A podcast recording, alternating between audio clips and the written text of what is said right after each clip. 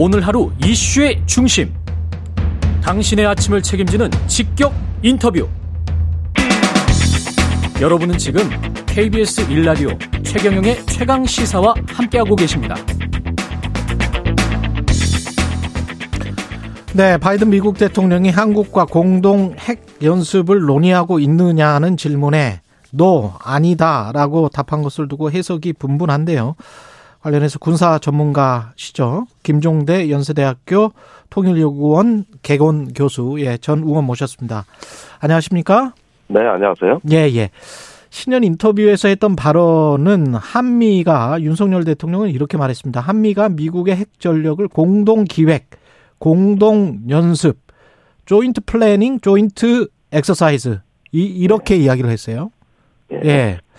어, 그리고 미국도 긍정적으로 검토하고 있다는 말도 덧붙였죠. 미국도 상당히 긍정적 입장. 예. 예. 그런데 이 이야기를 좀 쉽게 풀어서 이야기하자면 네. 미국이 자신들이 갖고 있는 핵무기에 대한 접근권, 또 소유권, 사용권을 한국에 일부 제공한다는 얘기입니다.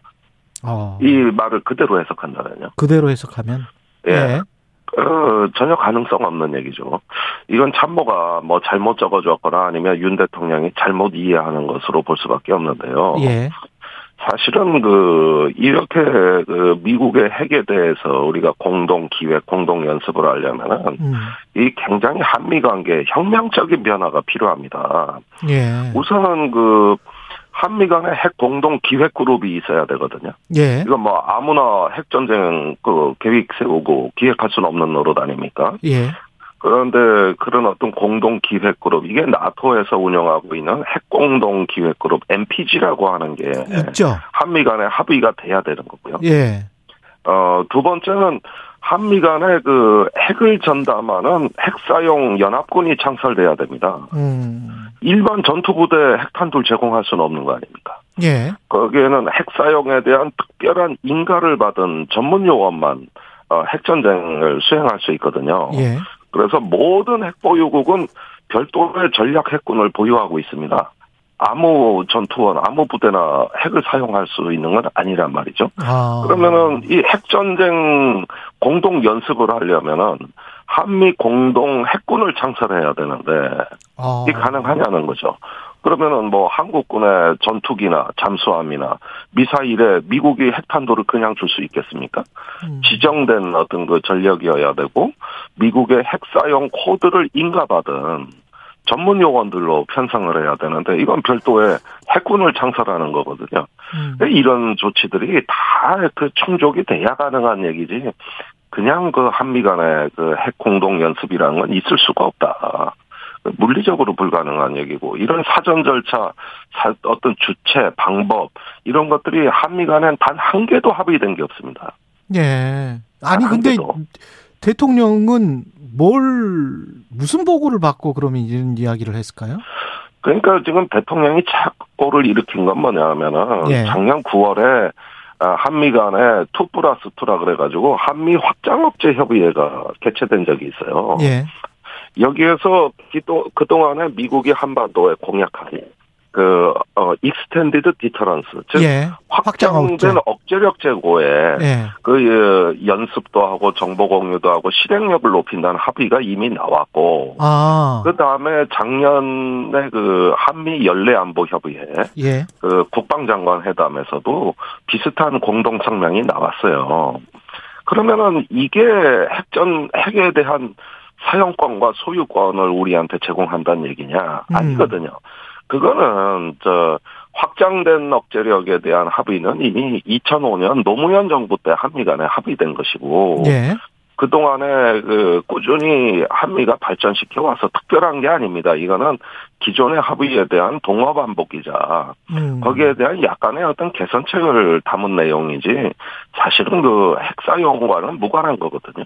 그러면 확장 억제 전력이라는 게 최대한 가면은 늘 뭐 항공모함을 배치한다든지 아니면 자주 온다든지 그런 횟수나 기간에 관한 문제를 의미를 하는 겁니까? 확장 억제 전략은? 그러니까 우선 전략 자산의 전개를 예. 보다 좀 실효성 있게 하고 음.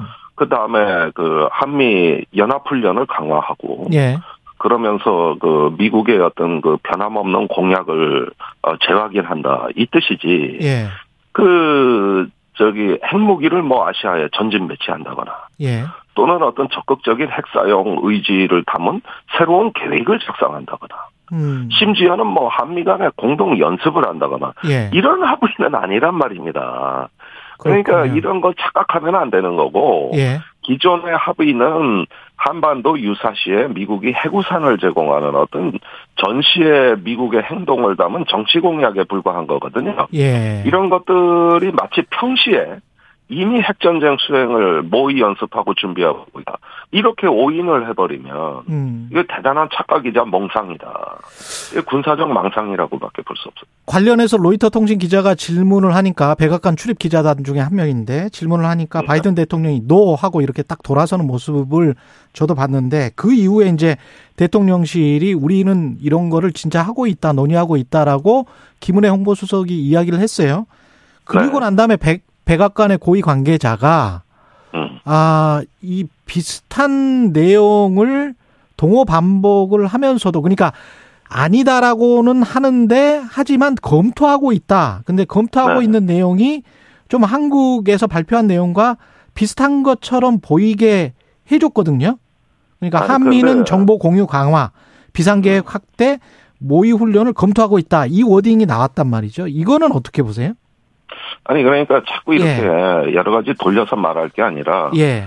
어, 미국의 핵무기를 사용하는데 한국의 결정이 한국이 결정에 참여한다거나 음. 사전에 모의 연습, 핵전쟁 연습을 할 거냐 말 거냐 이렇게 질문을 좁혀서 그 물어봐야 될 사항입니다. 아, 질문을 좁혀서. 아, 예. 그러지 뭐 네. 확장 억제력이라는 거는 매우 추상적이고 포괄적인 개념이라 가지고 음. 뭐든 다 할 수 있는 개념으로 돼 있고 예. 이건 이미 2005년에 다 한미 간에 합의된 내용이에요. 구체성이 결여돼 있어요. 아. 그러니까 비상 계획을 한다, 뭐 연습을 한다, 전략 자산을 제공한다. 이런 합의는 예전에 다 있었던 건데 단지 더 강화한다는 뜻 아닙니까? 그러니까 한미가 다른 얘기를 하고 있는 거고. 네.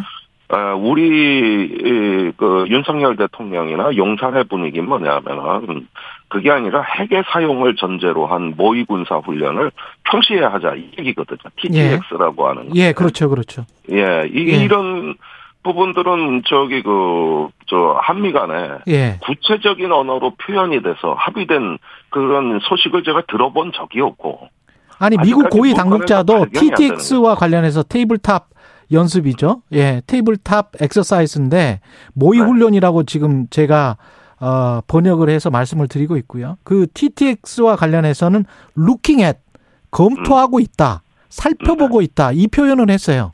궁극적인 네. 그러니까 궁극적으로는 이라는 말이 들어가기는 했습니다. 그 앞에 이런 예, 이런 것들이 그러니까. 정보 교육 공유나 이런 것들에 관해서도 루킹햇 하고 있고 이것도 궁극적으로는 루킹햇 하고 있다. 검토하고 있다. 이렇게 지금 이야기를 했습니다. 그건 뭐 립 서비스에 불과하다고 봅니다. 립 서비스다. 예, 예. 왜 그러냐면은 지금 바이든이 미국 내에서 공화당으로부터 가장 공격받는 대목이 뭐냐면 예. 핵, 핵 현대화 계획에 대해 소극적이다. 음. 푸틴은 2,000개가 넘는 전술핵을 갖고 있는데 바이든은 여기에 관심이 없다. 예. 그러면서 NPR이라고 하는 핵태세 검토 보고서에도 너무 소극적이다. 어. 이렇게 되니까 바이든 대통령은 원래 핵 없는 세상을 이야기해 온 사람이고 예. 미국 정책의 핵심은 비확산입니다. 음. 어, 그런데 그 핵전쟁 연습을 동맹국과 하고 계획을 작성한다든가 이렇게 되면 바이든이 관점에서는 이건 명백한 핵 확산이거든요. 아. 그래서 그 어떤 가치 규범상 예. 일단은 인정할 수가 없고 예. 그 TTX라는 것도 미국이 주도하되 한국군이 참관 정도 하거나 어. 아니면은 어떤 사후 통보 정도 받는 예. 어, 나토식 이게 바로 나토식 핵공유 모델인데 음. 그런 정도의 어떤 소극적 위치에 머무르는 것이지 처음 기획 계획 연습을 전부 모든 과정을 같이 하는 모의 연습으로 보기 어렵습니다. 그래서.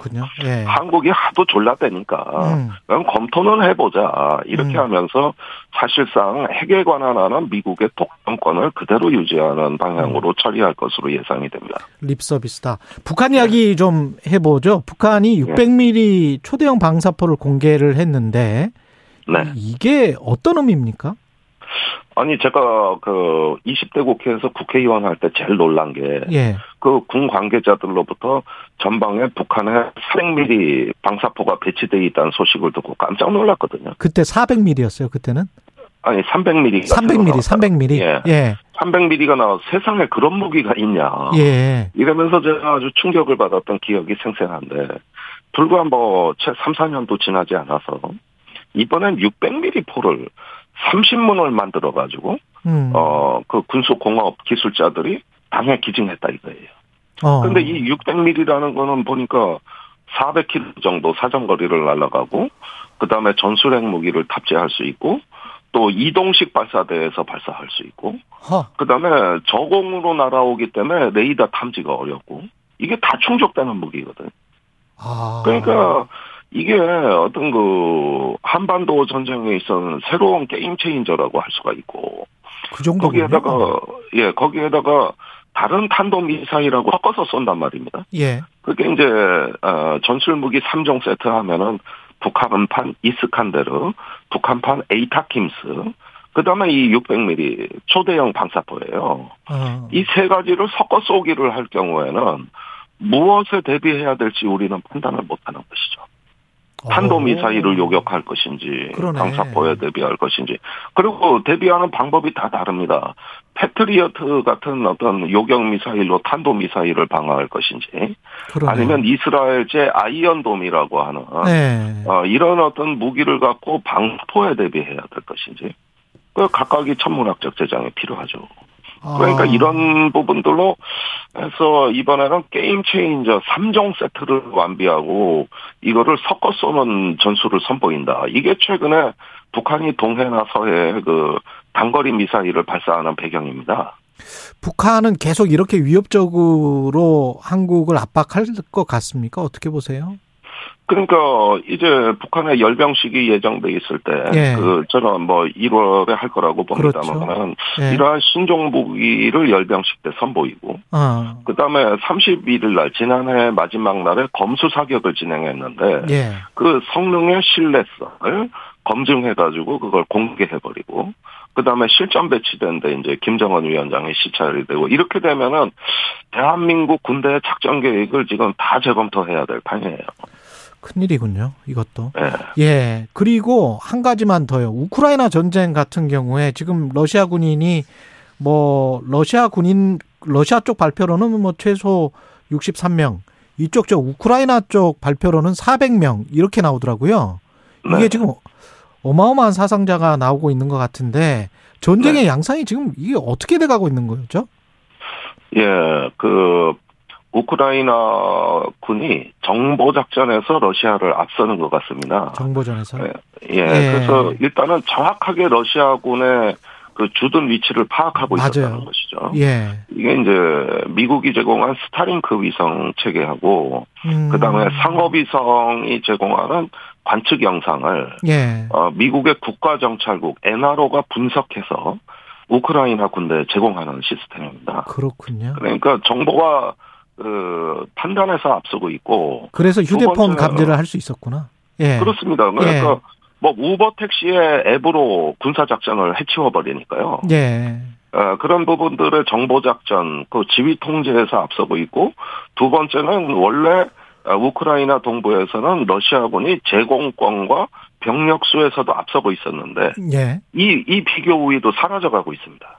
그러네요. 이렇게 되면 동부 지역에서 우크라이나군의 겨울 전쟁에서 대대적인 반격이 가능한 것으로 보여지고 음. 또 젤렌스키 대통령은 더 큰 야심, 즉 크림반도 회복까지도 꿈꾸고 있단 말이에요. 예. 그렇게 되면 이번 겨울 전쟁이 매우 격렬해질 것이다. 그다음에 종전 협정이나 정전 협상에 대한 전망이 다소 멀어진다. 그러면서 장기 소모전으로 갈 가능성이 커진 것이죠. 김종대 연세대학교 통일연구원 개건 교수였습니다. 고맙습니다. 감사합니다. 예. KBS 1라디오 최경련의 최강사 1부는 여기까지고요. 잠시 후 2부에서는 유인태 전 국회 사무총장 만나보겠습니다.